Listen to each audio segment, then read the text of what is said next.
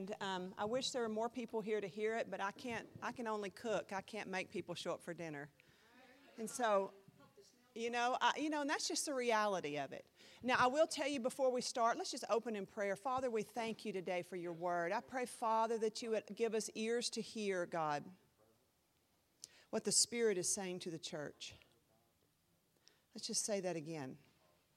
God, give us ears to hear what the Spirit, the Holy Spirit, is saying to the body of Christ in the world today. Lord, I ask, Father, that you would let us lay aside our tradition.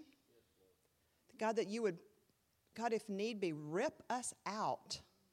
Rip us out of the soil of bad theology. God, but I ask you to leave a little root so that we can be transplanted. In Jesus' name. So that's where we're going today. So now, in, in light of, we're back in Revelation 12 today, so you can go there. Now, in light of what's going on in Israel, a couple of uh, weeks ago, I was sitting in the living room, probably on a Saturday morning, a Friday morning, something like that. It was probably about 4:30 or 5 in the morning, and Mike and I were in there, and we're drinking our coffee, and I sit where I sit, and he sits where he sits, and we're just meditating. And I read Revelation 12 because I knew upcoming that Sunday that was my next stop on my study. And I read it, and it's like when I read it, I caught a flash of something. And I don't know how to explain it other than lightning flashed, and I saw something, but as soon as I saw it, it was gone. You know what I mean? Like if you're looking out the window in a dark night of a storm and the wind is blowing and all of a sudden lightning flashes and you see something because lightning illuminates it just for a second, but then after the, after the lightning's gone, you no longer see it. This happened to me when I was a kid. Um, I got up in the middle of the night and I lived in North Texas, which in the 80s, torn- that was Tornado Alley. Tornado Alley moves according to weather patterns, but when I was a kid, it was Tornado Alley. And so I woke up in the middle of the night and lightning flashed. And as I looked toward the Red River, which was north from our house, I looked out my bedroom window and I saw a funnel cloud huge like a it was it wasn't i don't know that it was completely touched down on the earth at that time but i saw it with the lightning. Now as soon as the lightning was gone i could no longer see the funnel cloud but i ran into my parents bedroom. They were right across the hall and i said i said mom and daddy there's a tornado there's a tornado there's a tornado. And my dad of course that wakes you up because it was stormy and things and it wasn't raining yet. And my dad set up and he had windows at the end of his bed and he looked out. He said what? He said there's nothing and he looked and lightning flashed again. And he saw the funnel cloud now completely touched down. And he said, Get up, there's a tornado.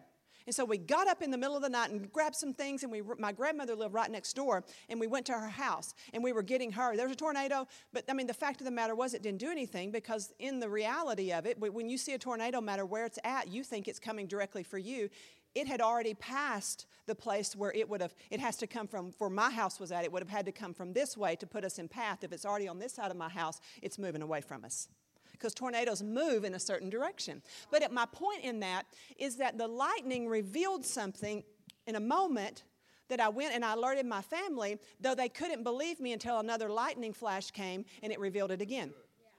Well, see, I was reading the I was reading Revelation and lightning flashed and I couldn't see it, but I told him, I didn't I? I said, I feel like I just read. I said, I can't teach this this next week. I said, I don't know if I'll ever get back to it. Maybe I'm finished.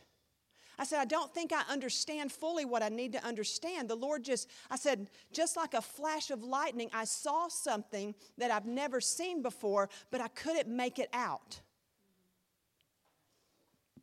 And I said, So until I can understand what it was I saw, I feel like the Lord's telling me, don't go any further in this. And so you'll notice for the past two weeks, I've dropped Revelation entirely because I didn't have the.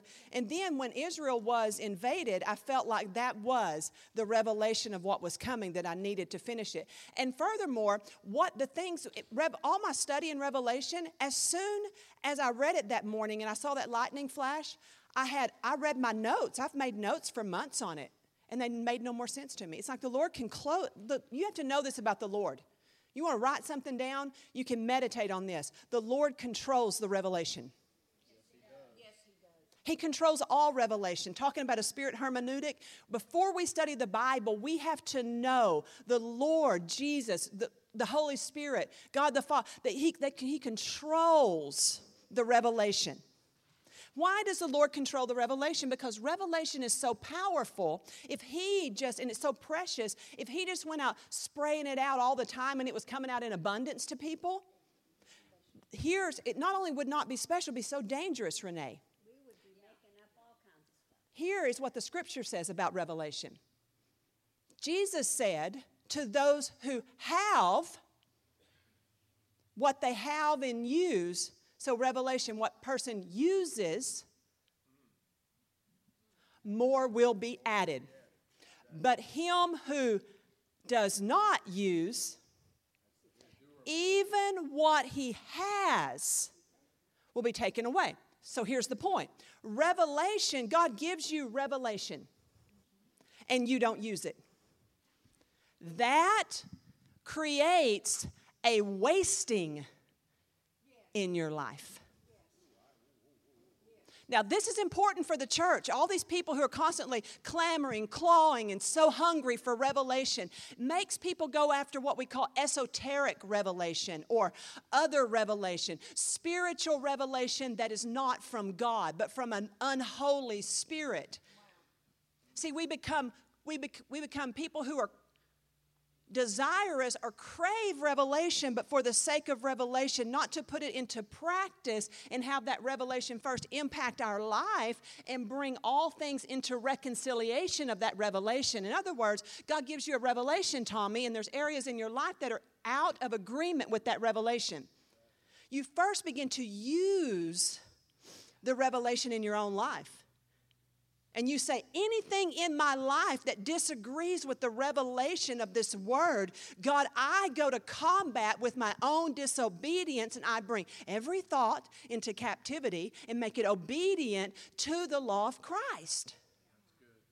But a person who has revelation, oh, yeah, I know that I've heard that before, but you've made nothing in your life obedient to the revelation it creates a wasting effect in your life because disobedience is as much a seed as obedience. Disobedience is as much a seed as obedience is. And every seed has a fruit.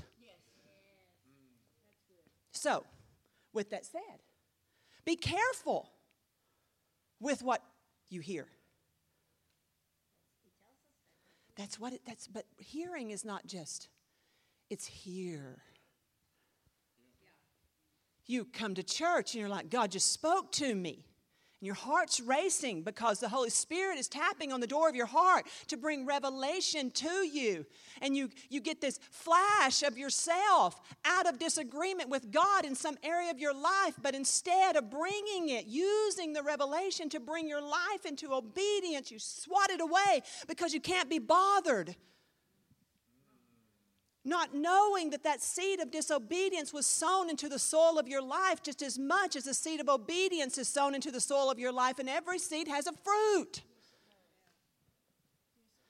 So be careful what you hear. Cultivate it. So here, that's just that's all free. So then when we come into revelation, we understand that revelation has a cost. The greatest cost of all of all revelation is Jesus is the revealed Son of God. He's the revelation of God and He's the revelation of humanity. He's the revelation of the human you should be. The, he, the human, the human, I, my, my granddaughter calls them humans. So we've taken to calling it. So if I say human, that's because my, it's my granddaughter speaking through me. The other day, her mother said, Did anything happen at school today? She's five, just turned five. And she said, No, nothing, just boring. And then her teacher said, did, did Nora tell you the exciting news? She said, No, she don't tell me anything. It's boring, she said. Um, she said, What? There was a snake in the bathroom of our classroom at church. And, and Hannah looked at Nora and said, That's exciting. You said nothing happened. She said, It was just a baby snake. Now, Nora will pick up a snake. You have to tell her not to touch them. And so, and, and Hannah said, Well, Nora, that's exciting. What did, what did y'all do? And Nora said, Oh, it was nothing. It was a baby snake, and they got a human to come in there and take it away. Just got a human to come in. You know what? There's something in that, isn't there? All the snakes in your life, all you, the Lord sent a human to come in and take it away. We make a big deal about snakes and we make a little deal about humans. But Jesus became the ultimate human who came in and he crushed the head of all the snakes. So there's something about five year old theology that just rocks. So, as we look at this, we turn to Revelation 12 and we begin to look at the situation as Israel. And we're going to answer the question today is what does it mean to stand with Israel? Now, what does it mean to stand with Israel? See, I think that much of our idea of standing with Israel comes from a political point of view. That so long as we as Americans, with our political objectives, stand with Israel. What does that mean to stand with the country? As be behind them, provide them, you know, we, missiles, defense, you know, or, or whatever, da da da da da da da. But as a church, how is that fulfilling your obligation to, to stand with Israel? Okay, so to pray as a church, now it's not bullets and beans, it's, it's prayer. And okay, now what does it mean? On, okay, once you've prayed and you've done these things, if you are to stand with a family member, what else does that mean? Let's say a family member. Because we're being brought. Ephesians said, calls us one new man. Corinthians calls us uh, one loaf. One new man. So, olive tree, as I've called it, olive tree theology is Romans 11. That we are grafted in, that we are from the wild branch, and that we have been cut off and grafted into Israel. Israel's not grafted into the church. The church is grafted into Israel. So many people have an idea of what they call replacement theology. You may or may not be familiar with that. It's a very huge term in the church. Most of the churches around here, other than well, most of the ones that are closest to the Reformation, such as Lutheranism, Luther, the Lutherans, the Methodists, the Calvinists, um, different, yeah, different ones in that vein that are closest to Luther, Martin Luther, are going to believe all the way into, you know, Nazi. There was a strong Christian church in Nazi Germany. Y'all know that? Dietrich Bonhoeffer stood against the Nazis and he died just before the war ended. He was murdered by the Nazi regime because he stood. The church at that time, so how could the Christian church in Nazi Germany allow the extermination of, two, of the Jews, a million Jews? They think they deserved it? Did they? Oh, they said, they said they brought, the, would you open this for me, somebody? They said they brought this on themselves, right? Okay, now we have to understand that. Let their blood be upon us and our children. I remember when I was a child, my dad told me that that's what that meant. That that's what that meant, that let their blood be upon us. And as a result of that, because see, this is called replacement theology. As a result of that, God cast off Israel and picked up the church. That's, that's the, that is replacement theology in a nutshell. However, it does not mean that all replacement theologists are anti Semites. But anti Semitism or anti Jewish, anti Israel does grow from the soil of replacement theology. And it has throughout. So in Nazi Germany, as the bells are ringing on a Sunday morning, and they're singing How Great Thou Art, just under the steeple on the railways right beside the church, the Nazi war machine is carrying millions of Jews to their execution. How does that happen? How does that happen? How does that happen? It's bad theology. That's how that happens. It's not understanding the Bible. And so it's time for us, this is where the deception in the church is going to come in in the last days. Is holding to your holding to your system of belief over what the word of God actually teaches. I'm telling you, this study in Revelation has changed me to the core as I have had to take my system of belief and I have read scriptures and I have read them through the lens of my belief system and not through the lens of what the Word is saying. And how do I know this? Because I continually import what I've been taught into the Scripture, and it's just not there. When I step back and look at it and go, I have to ask myself, this is how I do. I say, Andrea, where are you getting that? You just put your belief in there. Is it actually in the Scripture? I'm like, no, it's not. Point to it in the scripture. It's not there. Then what does it say without your belief system? Read it again without your. I've had, this has been an exercise. I've had to do. Read it again without what you've been told this means and read it from the point of what scripture is saying. And then I'll go to bed and wake up and read it the same way I did the. It's not. This has been, when I prayed that prayer to rip you up out of your soil of your theology, possibly, but I hope you get enough root to be planted. You know, I'm saying, and I, am not trying to scare anybody. You're saying, Andrea, you trying to teach us bad doctrine? No, no, not at all. But I am trying to teach you. I want you to be able, when I ask you, why do you believe that? You tell me what the Bible says, not what your system says.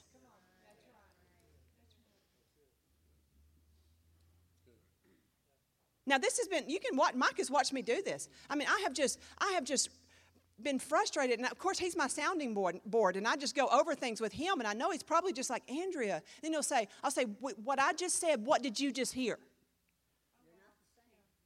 I know, because I want to know what his ears perceived. He said, Well, when you're saying that, it sounds like you're saying this. I'm like, Yeah, that's not what I'm trying to say. You see how, you know what I mean? I'm like, I'm trying, so what, what did you hear when I said that? See, I don't think that you understand how much work goes into this. I'm not just getting a curriculum and going, you say, and somebody pulling a string in my back. And so, and I, is this not true? And I'll say, and I'll say, no, I'll say, listen to this. Does this make sense? Then I go back in history and I say, where did this come from? Where did this belief come from? Is it grounded in the Word of God or is it grounded in, in the Reformation?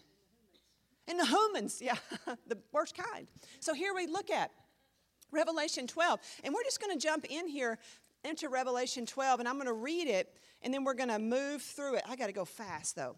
A great sign appeared in heaven a woman clothed with the sun and with the moon under her feet, and on her head a crown of 12 stars. And she is pregnant, crying out in birth pains and agony to give birth. Then another sign appeared in heaven a great fiery red dragon that had seven heads and ten horns, and seven royal crowns on his head. And his tail swept away a third of the stars of heaven. It hurled them to the earth. Now the dragon stood before the woman who was about to give birth, so that whenever she gave birth, she might devour, he might devour her child. She gave birth to a son, a male child, who is to rule all the nations with a rod of iron. Psalm 2. And her child was snatched away unto God in his throne. Mount of Olives, he, descended, he ascended. Then the woman fled into the wilderness where she has a place prepared for her so that God might take care of her for 1,260 days. That's three and a half years. Mark your time. Time is making you mark it here. And war broke out in heaven, and Michael and his angels making war against the dragon. The dragon, okay, fought, and they were not strong enough, and there was no longer any place for them in heaven. And the great dragon was thrown down, the ancient serpent called the devil and Satan, who deceives the whole world. And he was thrown down to the earth and his angels were thrown down with him. Then I heard a loud voice in heaven saying, Now have come the salvation and the power and the kingdom and our God and the authority of his anointed one. For the accuser of our brothers and sisters, the one who accuses them before our God day and night, has been thrown out. They overcame him by the blood of the Lamb and by the word of their testimony, and they did not love their lives even in the face of death. Therefore rejoice, O heavens, in you who dwell in them. Woe to the earth and the sea, for the devil has come down to you with great rage, knowing that his time is short. Now, when the dragon saw he had been thrown to the earth, he stalked the woman who had given birth to the male child. But the woman was given two wings of the great eagle so that she might fly into the wilderness to a place where she was taken care of for a time, times, and a time and a half three and a half years, 1,260 days. And from out of his mouth the serpent spewed water like a river after the woman in order to sweep her away with a flood. But the earth came to the aid of the woman, and the earth opened its mouth and swallowed the river that the dragon had spewed from his mouth, so that the dragon became enraged at the woman and went off to make war with the rest of her offspring. Those who keep the commandments of God and hold to the testimony of Jesus. And he stood on the shore, he, the dragon, stood on the shore of the sea. I didn't read. Oh, oh. In your Bible, it may, uh, the Tree of Life version breaks up chapters slightly differently in place, but that's where I just read it from the Tree of Life. Now, what I'm looking at here is we are looking at a woman clothed with the sun, with the moon at her feet, and the stars, 12 stars on her head. Who are we looking at?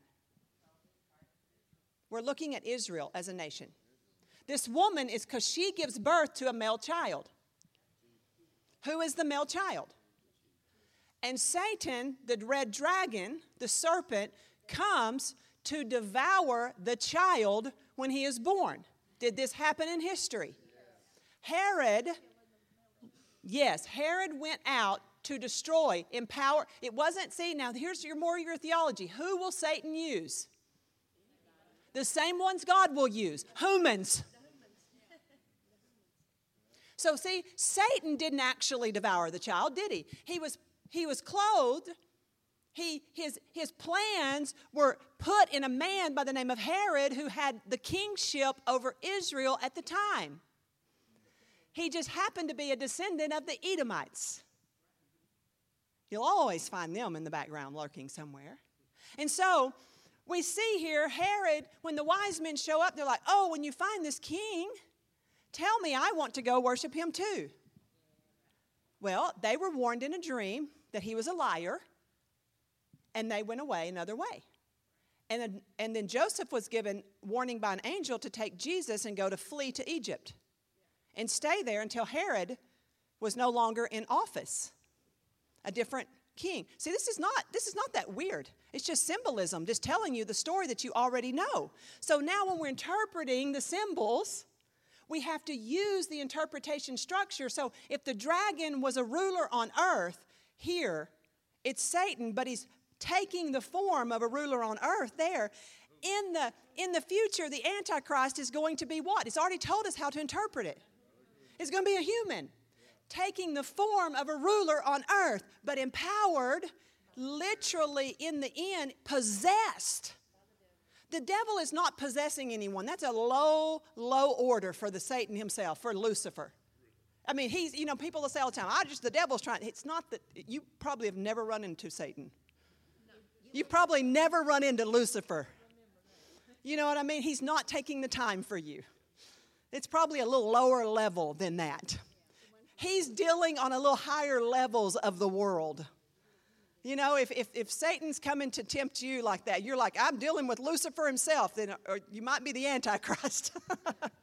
so that's what my point there is. Learn how to inter- interpret it. Don't create whole new interpretive structures because you're looking into the future. Use how you it was interpreted. You clearly see the interpretation from the past and apply that interpretive structure to the future. Don't change it. That's where we get messed up and start building all kinds of wackos. I read so many commentaries on this. This is what I do in my office. I go, oh, brother. One, this is the moon's the something, the Jews, the sun's the church, the woman's the, I mean, it's like, I mean, it's like, are y'all, y'all have to smoke a crack pipe to come up with this. These are unenlightened people who have no spirit hermeneutic. They have more, I mean, go write sci fi, but don't try to interpret scripture. They're not the same. So, as we look at this here, it's basic. Don't make it more complicated than it has to be. So, the woman, Jesus, but what happened? The child, he was going to devour him. Jesus said it in his own words. He said, he said, let's all be quiet right now. He said, the prince of this world is my, the hour is come. The archon, the ruler, archon, ruler, prince, the archon of this world has come, but he has nothing in me. So, not only was he protected as a child, he was protected his whole life. For instance, God bankrolled the raising of Jesus with the visitation of wise men from the east. They gave him gold, frankincense, and myrrh. They gave, Mary and Joseph received a literal fortune to raise this child. Flee to Egypt. That would cost them a lot of, they were poor people. The wise men had already paid for that journey. Whenever Jesus called his disciples, they were fishing. He called, they fished all night without any luck. You know the story. Hey, cast your net to the other side of the boat. They pulled in enough fish that it would have made their boat sink and they had to get other boats to help them. Then he says, Come and follow me. Leave your fishing business. What did he just do? He bankrolled them to follow him. See, you in your life want God to bankroll you, but you have no plan of following him.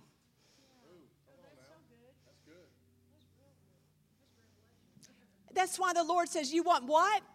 What for? So you can put your feet up and live in ease? No dice, sugar. You see what I'm saying? See, it, that's why that's why I have people who have healing. They need healing in their body. They need provision in their life. I ask them, "What are you going to do with it for the kingdom?" Not that you earn it, but I want you to have some sort of a vision for the provision that God is giving you. If you don't, if it's just self consumption, well, that's the way of the world. You're being conformed to the world, not being transformed by the renewing of your mind. Reassign wealth and influence and every such thing that you might want for something that serves Christ and not serves yourself.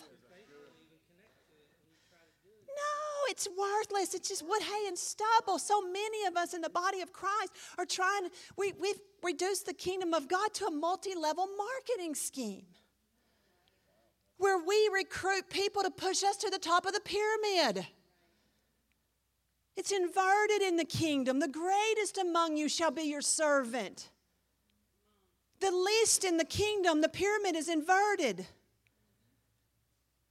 The one who thinks he is great is balancing the weight of the whole thing on himself. And the system is crushing him. Flip the whole thing over. Put Christ at the top and all the we should be we should be leveraging for the positions at the bottom. Not trying to climb the ladder of success. You don't even get the kingdom yet. I mean, you want to elbow somebody out, it better be for the higher servant position because Jesus, when he came, he washed the disciples' feet. He didn't lower himself, he elevated service.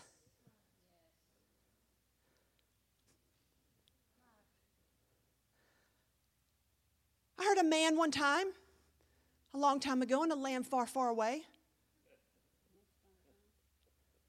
who was on staff at a church who said he wouldn't do a particular thing because he didn't want people to see him as just simply a lowly.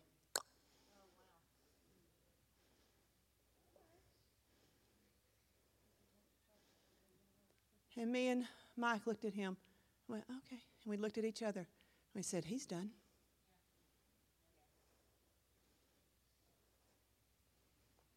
He's done. See, that's how it works just how it works. And so we look at here and we see the bankroll and the provision. The provision has a purpose. Let go, Andrea, go, go, go, go, go. And then it, it, moves on into 12 and it says she gave birth and the Christ and this and this one was caught up into heaven. Jesus standing on the Mount of Olives and they watched him, disciples watched him go ascend and two men in white apparel stood beside them saying, You men of Galilee, why stand you here gazing at this Jesus in the same way that he went, he will also return to you. And so the angels were saying, Don't get stuck here. He ascended, and as they ascended, they watched a cloud receive him out of their sight. The same way he went is the same way he comes. There's going to be a cloud. We know there's going to be a cloud. This sounds like this sounds entirely apropos. If you know the word of God, you know whenever he led them out of Egypt, it was by a and the cloud became a canopy during the day that shaded them from the sun. And at night, it had some sort of radiance in it that actually looked like a, a flame that kept them warm. And this cloud was also it's called canopy. In the Hebrew, it's called huppah, which is what you stand under to get married. And so this canopy, huppah, covered the mountain of Sinai as 10, 10 vows were given to them. And God said, Here's the vows. And Israel said, I do, I do, I do. I marry you, Jehovah God. And on their honeymoon night, they committed adultery with a golden calf. And Moses, as is, we show us Moses, the great intercessor. So we know in the heart of God, he needs to destroy people, but what does the heart of mercy and kindness do? He provides an intercessor. He provides an intercession, but not a grace, not a grace that allows you to do what you want, but a grace that empowers. I know what you're saying, but a grace that I'm just trying to help get rid of some of the old ide- ideology, but a grace that empowers you to do what you should. A grace that stoops over. See, we have it in the scripture, we just don't make the connections. Come boldly, therefore, to the throne of grace that you may receive help. Help in the time of need. What does help do? Help help means that you've got a job to do and I'm going to help you do it. I'm not going to do it for you, but I am kind of, but it's going to be do, done through you. I'm going to show you how power, my power working in you gets the job done. That's grace. It's a stooping to help. How do I overcome sin? Oh, help. I'll help you with that. What? Whoa, I got a power. See, you see it. You see it in the book of Esther whenever a law went out by the king the king Artaxerxes sent out a law that says to kill, annihilate, and destroy all the Jews.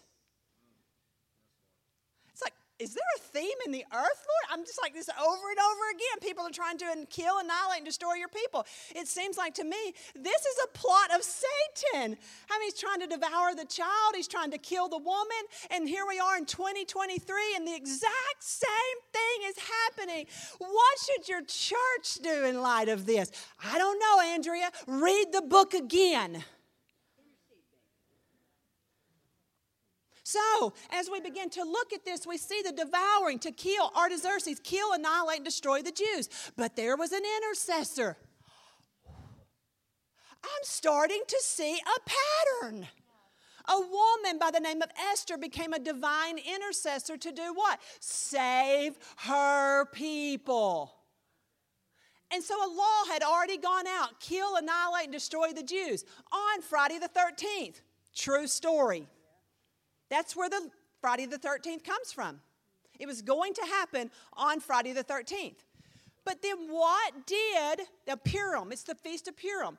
That's what came out of that. But what happened to stop the kill, annihilate, and destroy? And intercessors raised up. But amazingly enough, the king, the whole plan is revealed in a banquet. Bridal identity. Not a Esther never lifted a weapon. She used her beauty, a glorious church, beautiful church without spot or wrinkle. She used her beauty. Do I have anybody who's beautiful in here?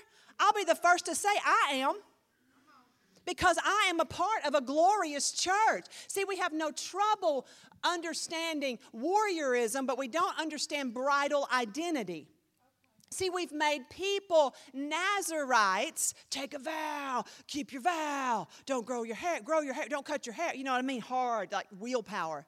We have no problem teaching in the church people to be Nazarites. We have a hard time teaching them to be Shulamites. You know who a Shulamite is? Solomon's lover, the bride that he loved and pursued. See, we in the church become a Shulamite. But Israel is outside of the knowledge of Christ, but what is Christ bringing them into? Is he bringing them into a Nazarite vow or a Shulamite vow? A Shulamite vow. Where are you already at in the church? Are you a Nazarite or a Shulamite? You didn't know it, but you're a Shulamite. You're lover of God, the friend of God because you're the bride of Christ. And so the bride steps into the banquet without weapons or anything, using only her beauty to influence her voice to influence the king. Inter- can you somebody say intercession? And the king turns and issues another decree. It, but he didn't, he can't, when you're a mighty king, you can't rescind a decree. See, here's the context, here's the metaphor. Here's the metaphor. The law of sin and death, Romans 8, held all of humanity in bondage. The law of sin and death went out, and it would kill, annihilate, and destroy every human being. But another law comes into place, and that law causes a power, we're talking about the power of grace here, causes a power to come into this group of people that causes them to kill, annihilate, and destroy. So then Friday the 13th becomes a woohoo day and not a woo woo day. Okay, that's excellent. That's excellent. But that doesn't sound like a real salvation, does it? Unless you understand more context. Okay, so here you are, Sharon. Your enemy is coming against you and he's going to kill, annihilate, and destroy you. And I say, and I come to you and say, ah, you can defend yourself.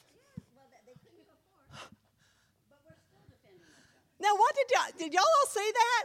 Y'all are all like, that, that wasn't salvation. Salvation is you come and you do it for me. But see, you're supposed to see how grace works here, how the, the law of life in the Spirit has set you free from the law of sin and death. So when the greater law helps you, comes into you, then the power arises in you so that the enemy of sin and death and darkness that would have destroyed you and has been destroying you and probably is destroying you right now because you're ignorant of the information. You haven't defended yourself in grace because you didn't know what grace was. You thought it meant that you continually are destroyed by the enemy and somehow you call that grace that he sent your sickness to you to teach you a lesson or that he sent your poverty to you to i don't know make you humble or or he allows you to sin because it's fun and you know you're only a human. See the law do you see what i'm saying? The greater law has come. And when you put that law inside of you you become the ones they fear and we see that because they destroyed them. How did another law make them so powerful? Well, I don't know. You tell me. How did the gospel cause you to overcome your sin? Or has it not? If it hasn't, then you don't get it. It's not there yet. Okay, we're moving along. I can't take I can't take questions. I know. So we're just moving fast. And so the angel, Jesus was caught up. So we're moving fast through this narrative, and it says, "In the woman, and she fled." Okay, now here we are. The woman was given the wings of the eagle. What does that mean? Now, people will tell, do you know? Who, who's read more commentary than me? No one. Okay. What does this mean? Well, and I, I mean, I, I have to be, because all I had was the ignorance of what I learned. And I just was, and I didn't want to take the time to study it, honestly. I've been a Bible teacher for years, but I didn't want to take the time to study this. It's too complex. It's like I didn't want to learn to do algebra either. Let people who know algebra do algebra, right? But then there comes a time where you're like, the Lord's like, I want you to learn algebra. And you're like, no. That's right. I don't know. I don't know. So just, I use that. And, and so the Lord's like, what are the wings of the great eagle? Well, what I'd always been taught all my life growing up in church is that it's going to be America coming to the aid of Israel the wings of the great eagle, you know, or America. Because we're always looking because we as Americans cannot, we just can't cope with the fact that America is not in Scripture. We just can't cope with it. No, well, no, I mean, that may be, see, Renee, that may be, but see, you're trying to put, here's the problem with that. I'm going to teach you how to interpret. Here's the problem with that. This is what the Lord, I'm not saying that, you know, I'm not saying you bad, bad people. I'm saying this is how it happened. This is what I'm saying is what I had to start doing. I'm reading that, and all I'm doing is forcing in my 2023 understanding into an ancient book. Now, when this book was written, did America exist? But I couldn't leave that because I'm an American and I've been taught this my whole life, and I like the fact of me coming in and rescuing a nation, right? Or in some way, with my American flag waving in behind me. Well, not me exactly, but you know, my people. It's just, it's just, see, this patriotism speaking. It's not biblical hermeneutic speaking. So then, it's, it, and so it's a wrong human. And so then I'm, I'm like, okay, so what do I do with this, God? He's like, well, first off, let's get rid of the whole Americanism thing. Not that he hates America, he doesn't. But that's just not how I interpret this. But it's true. But then I look at this and I say, okay, what is this, God? And he's like, Andrea, Scripture interprets Scripture. You've already got a key. Why are you trying to create another cipher, another key to interpret what's already there? Use Scripture to interpret Scripture. Where he, and this is what the Lord, you've only preached this a thousand times, Andrea. Where is it at? The wings of the great, oh, Deuteronomy 32. And he stirred up his, he carried them. God carried them on the wings of an e- eagle out of Egypt. So it wasn't America. He's like, so it's a figurative language of God's rescue of Israel out of Egypt, how he carried them like a mother eagle would carry and rescue her young. He carried them to safety. So, in the same context, God's saying, This is just figurative language of I'm going to rescue them and carry them to a place where? Where? No, I just read it. It's in the scripture. Don't, don't tell me what you think it says. They say you already started trying to do it. She's like, well, it's going to be this. No, it's the will. All you know is it's the wilderness. We're going to have to have more scripture to tell us what the wilderness is. Away, know, it's away from the dragon in a place called the wilderness. But we've seen this before, haven't we, Andy? Have we ever seen an e- God swoop in like an eagle and carry the children of Israel to a place in the wilderness from a dragon? Where did y'all see that show? Oh, in Egypt. Yeah, I thought we'd saw that already. So isn't that interesting that we're getting them back to the place of the which is where the place that they did what? Betrothed the Lord. He's taking them back to the ground of the wedding. Because where are we heading with Israel? If you know where we're heading with Israel, you know Zechariah 14 or 10, 12 says, 12, 10, one of those. I'm terrible with numbers sometimes. 12, 10, I think. That they will look on him whom they have pierced. They, meaning Israel, will look on him whom they have pierced, and they will mourn for him as one mourns for an only son. So, something, somewhere, Israel is going to realize that Jesus is the Messiah. They're going to. They don't just have to. It's the Bible. They're going to. Now, what will it will it come at a great cost to them? Oh my goodness. Will it come at a great cost to us? Oh my goodness. This is where you will have to split between your patriotism and your Christian Christianity. See, now do you see how that starts to look a little bit what if, what if? What if things start getting. See, this is where the Bible says we're going. Don't say where you think we're going as a nation, but where we're going in according to the Bible, because I'm going to hold out on the Bible. The Constitution of the United States may fall, but the Word of God will stand forever. So I just want, oh, I got a hair there. I just want us to be informed. And I'm not saying I'm perfect and understand this, but I'm just trying to use a biblical hermeneutic to interpret it. So he goes to the place in the wilderness. Now, what happens? The Antichrist sends out a flood. Now, what is this flood? Is it water?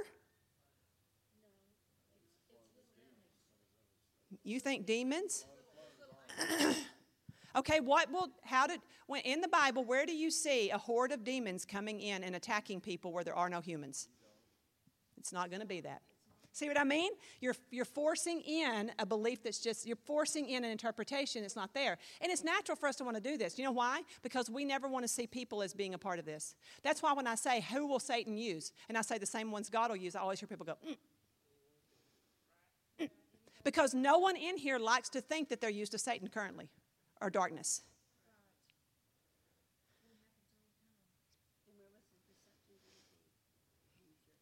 It's going to, yeah, there's going to be a great falling away. That's my end game here. Excuse me. I don't want to see anybody who I've taught to fall away.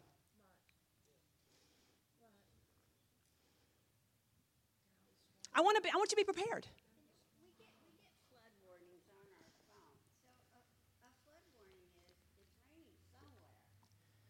Sudden this water has gathered together, and there's no preparing for flood, really. I mean, even on high ground. So it, it It's Bible coming. Right. Right. And that teaches us something that's happening. I think probably this will be a flood of war. War. Missiles, war, troops, a flood. A flood is, is figurative language. And when the enemy comes in like a flood, it doesn't necessarily mean it's an actual body of water, a tidal wave, right? It's a metaphor of how you're supposed to see how great the enemy is going to assault. It's like a flood that cannot be stopped. So, in other words, there's nothing that can prevent whenever the Antichrist decides to go after the woman who is Israel, fleeing in the wilderness, he sends out a flood against them a flood of missiles, a flood of, of troops, a flood of hostility. However, you, tanks, I mean, however you see flood in warfare. And so he sends that out. But what happens? The earth, it says the earth opens up and helps the woman. When has this ever happened in the Word of God? Moses was in the wilderness, and Korah, someone being used of darkness, stood against him. And they were all priests. I mean, this is who will Satan use? The same ones God. I mean, Korah said, Why do we have to listen to you, Moses? We can hear from God just as easily as you can. That's right. And uh, Moses said, Well, I won't defend myself, but we'll let God do it. So, everybody for Korah over here, and everyone who thinks God speaks through me over here. If you think God speaks through Korah over there, and you think God speaks through Moses over here, def- decide. And they lined up between either Mo. I mean, that you know, can you imagine? It's like, what are we going to do, Daddy? What are we going to do today? Well, honey, I'm going to go with Moses. Well, I think in Korah's a better job. I mean, he's been, you know, he's said a lot of really good things, and I think, you know, even though he is like he does some bad stuff, but you know, overall, I think he's for us. And Moses sometimes does some really weird stuff, and I think that he's trying to kill us out here sometimes. Well, okay, honey.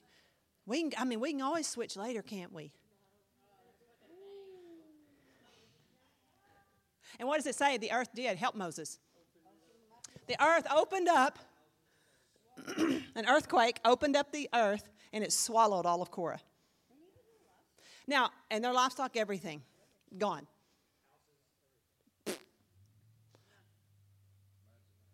I'd be like, it's Moses. Hey, Moses, he's our man. If he can't do it, no one can. Give me an M. Give me an O. Give me an S. you know what I'm saying? Yay, Moses, you're so fine. You're so fine. You blow my mind. Hey, Moses. Hey, Moses. That's what I'm doing at that. You know what I'm saying?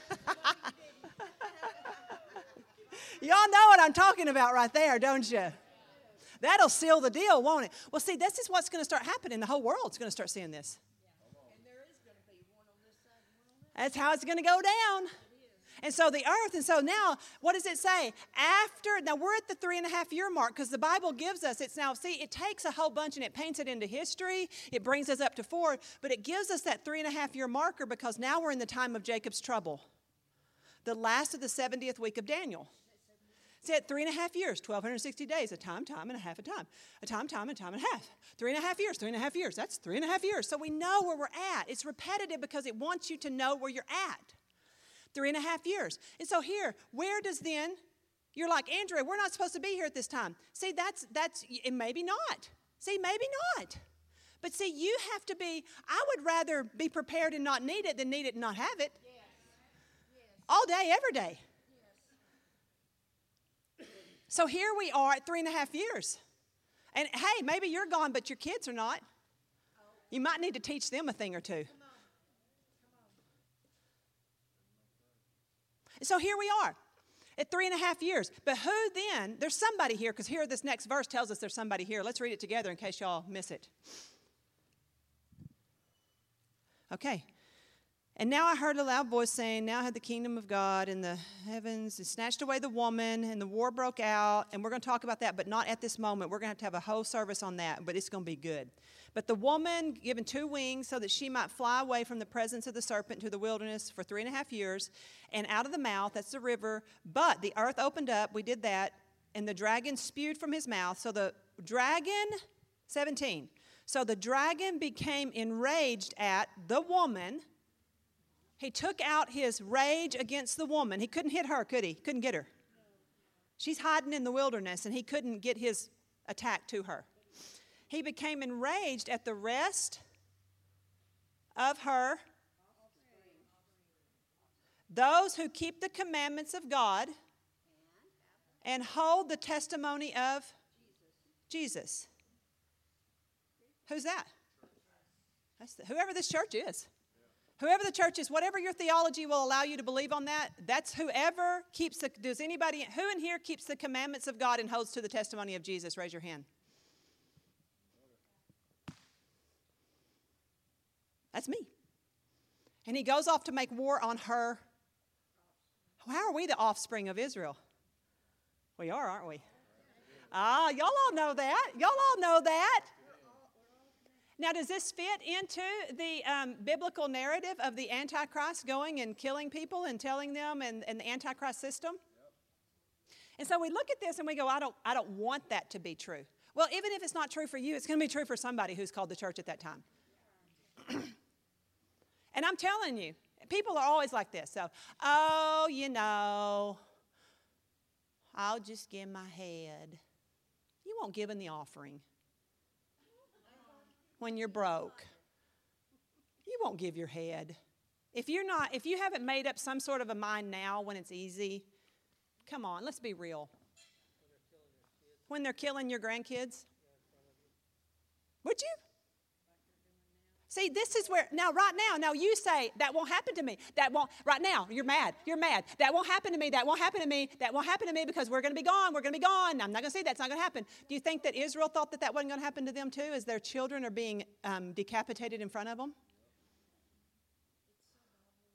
See, you don't, see, how is it we think we don't have to suffer? Could somebody show me your suffering escape card that you got notarized? Ron's like, I got. yeah.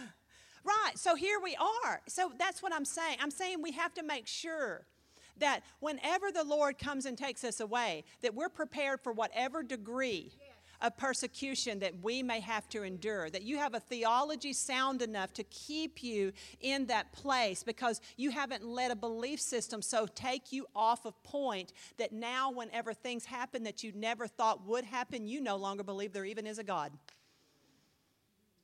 That you're willing to say, I love not my life all the way unto death if necessary. See, this is where it really gets it really gets tricky because so many people don't not only not love their life unto death, we see this all the time. A person can't even not love their life all the way unto deciding to forgive their enemy. But you don't know what they did to me. You don't know what they, if you knew what they did to me, you would never say I have to forgive them. I wouldn't say it, but God did. But see, you know, why, why is it you refuse to let go of unforgiveness when unforgiveness is so unforgivable? When they've done something so unforgivable, why is it that you won't forgive? It's because you love your life not unto death, you love your life unto life. You love your rights. You love your entitlement. You love the, the reality that you get to tell 10 of your closest friends over and over and over again how who's cheating who and who's being true and who don't even care anymore. Am I talking to real people? And you just keep saying that. I mean, I've had people before tell me their sad story of sorrow and woe, and it's in my family, so I can't tell them to shut up because they're of senior, they're senior adults to me. You know what I mean? How you just can't do that. But I have to hear it over and over and over and over and over and over again about how somebody did what to who, and I've already heard the story literally a hundred times, and I'm hearing the same story over and over again. And I'm like, and I'm like, well, you know, you just got to forgive. Well, I, I have forgiven them. No, you haven't. See, it's still, you're still living it. You're still ruminating. That's what you're ruminating in, is what you're saying. So here we are. So I'm talking about not loving your life unto death, and we're going to go. And so as we look at this, what we're going to look at next week is Satan being cast out of heaven. Well, yep, really quick. If it's, you got 10 seconds.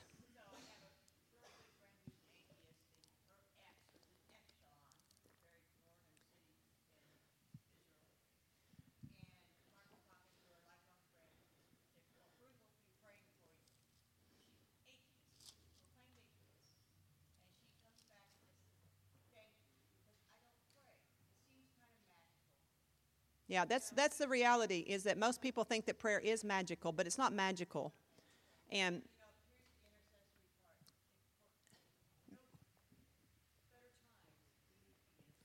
Absolutely. And what does that look like? That looks like standing in the place of obedience.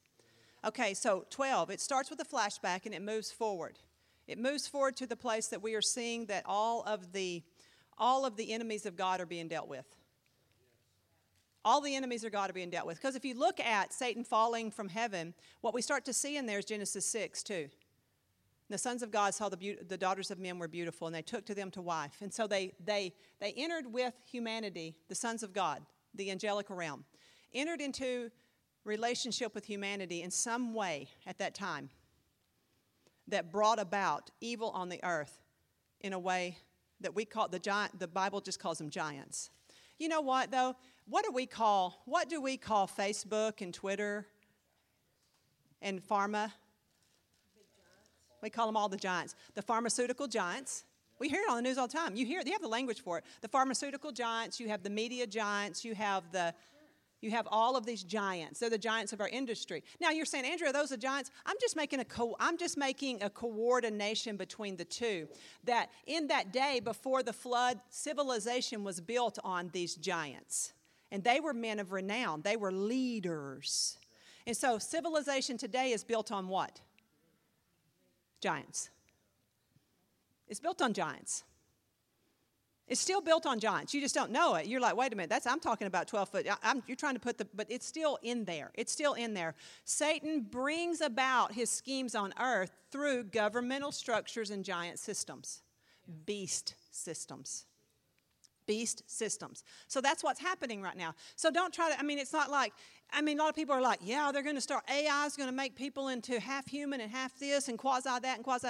You know what? Whatever happens in the day, however the Antichrist is going to be brought about and however it's going to impact our life, it's going to use the technology of the day. Just like it used the technology of the day there. What technology did they have? Well, they had bricks and they had straw. And they built bricks and they smashed them and made into ziggurats that reached to heaven. They used their technology. That's all they were doing was using their technology of that day. What are we going to use? Our technology. We're going to use computers and we're going to use phones. We're not going to go back to building ziggurats, are we? No, you're not. You're going to use your technology. Is it going to be computer chips in the skin? Well, probably. You already have a computer chip in your pocket and you just tap it. I mean, you've already. Is it going to use? Yes, it's going to use the technology. But don't get. See, that's just a part of the beast system. I mean, if I ask you, what would you do right now if all of your, if, if, if an economic sanction came along? That's all that is, the mark of the beast. It's just an economic sanction. See, if I put it in that term, all of a sudden you're like, whoa, that feels really close. Put it back into some sci fi movie. I like that better. No, it's an economic sanction. What if there was such an economic sanction against the United States that all of a sudden we no longer use petrodollars in the works? It's, in the works. Yeah. it's happening. What if all of a sudden the United States was not the superpower of the world and our economic system was no longer the most advanced system in the world and no one traded with our dollars anymore? No one wanted our dollars because they found out how long we've been making monopoly money and calling it something backed by gold, but it's not. When Saudi Arabia is 10,000 times richer than we are. And as our administration completely hobbles us into oil dependence because we can no longer use and mine our own pipelines, and those pipelines we spent billions of dollars to build and years and years and years of manpower could be bombed in just that long and cut off through a computer virus, and we wouldn't be able to tap it anyway. And all of a sudden, the ones who control the lights turned them off and all the economic sanctions, were levied upon the great state of America in one moment, and all the money and all the assets, your 401k, your bank account, and everything you have, and even the money that you've built, that you've sewn into your mattress, has become completely worthless. All of your security has just in one. I'm asking you this question what if that happened tomorrow? Everything you have built your economic future around, it was gone just like that. And you couldn't buy or sell. Why couldn't I buy or sell, Andrea? I didn't take the mark. Because you don't have anything to buy or sell with. You don't have an economic, and so now I have to know my neighbor, and you know now we, you know it's time for the bullets and beans. Are you to are you to give me your beans, or are you to give me your bullets? That's what it's to come down to. So, see, I'm painting, you're like, Andrea, this is a bleak picture. I'm just trying to paint you the picture of what could really happen in the Word of God. And see, it's happening right now for a group of people that seem to be like so far removed from us that they're not even real people. They're like, they're like figures in a play or, or fairies in a fairy tale. It looks like the movies when we watch it on TV. It does, but it's happening all around us, and this could be coming to a city near you. Do you see what I'm saying? I'm not trying to scare you. I'm trying to put Revelation into a context and take it out of a sci fi movie and put it into, you know, 2023. Do I think this is happening tomorrow? By the way, no, because there's a whole lot of things that really need to happen. We're in the we're in the beginning of it. And if y'all come and listen, we're going to talk about it. We're going to talk about Satan being cast from heaven. We're going to talk about the lease of the earth being up. We're going to talk about the eviction order, and we're going to talk about God bringing all of the earth together. And you're going to stand. All of the world is going to stand either behind King Jesus or Satan.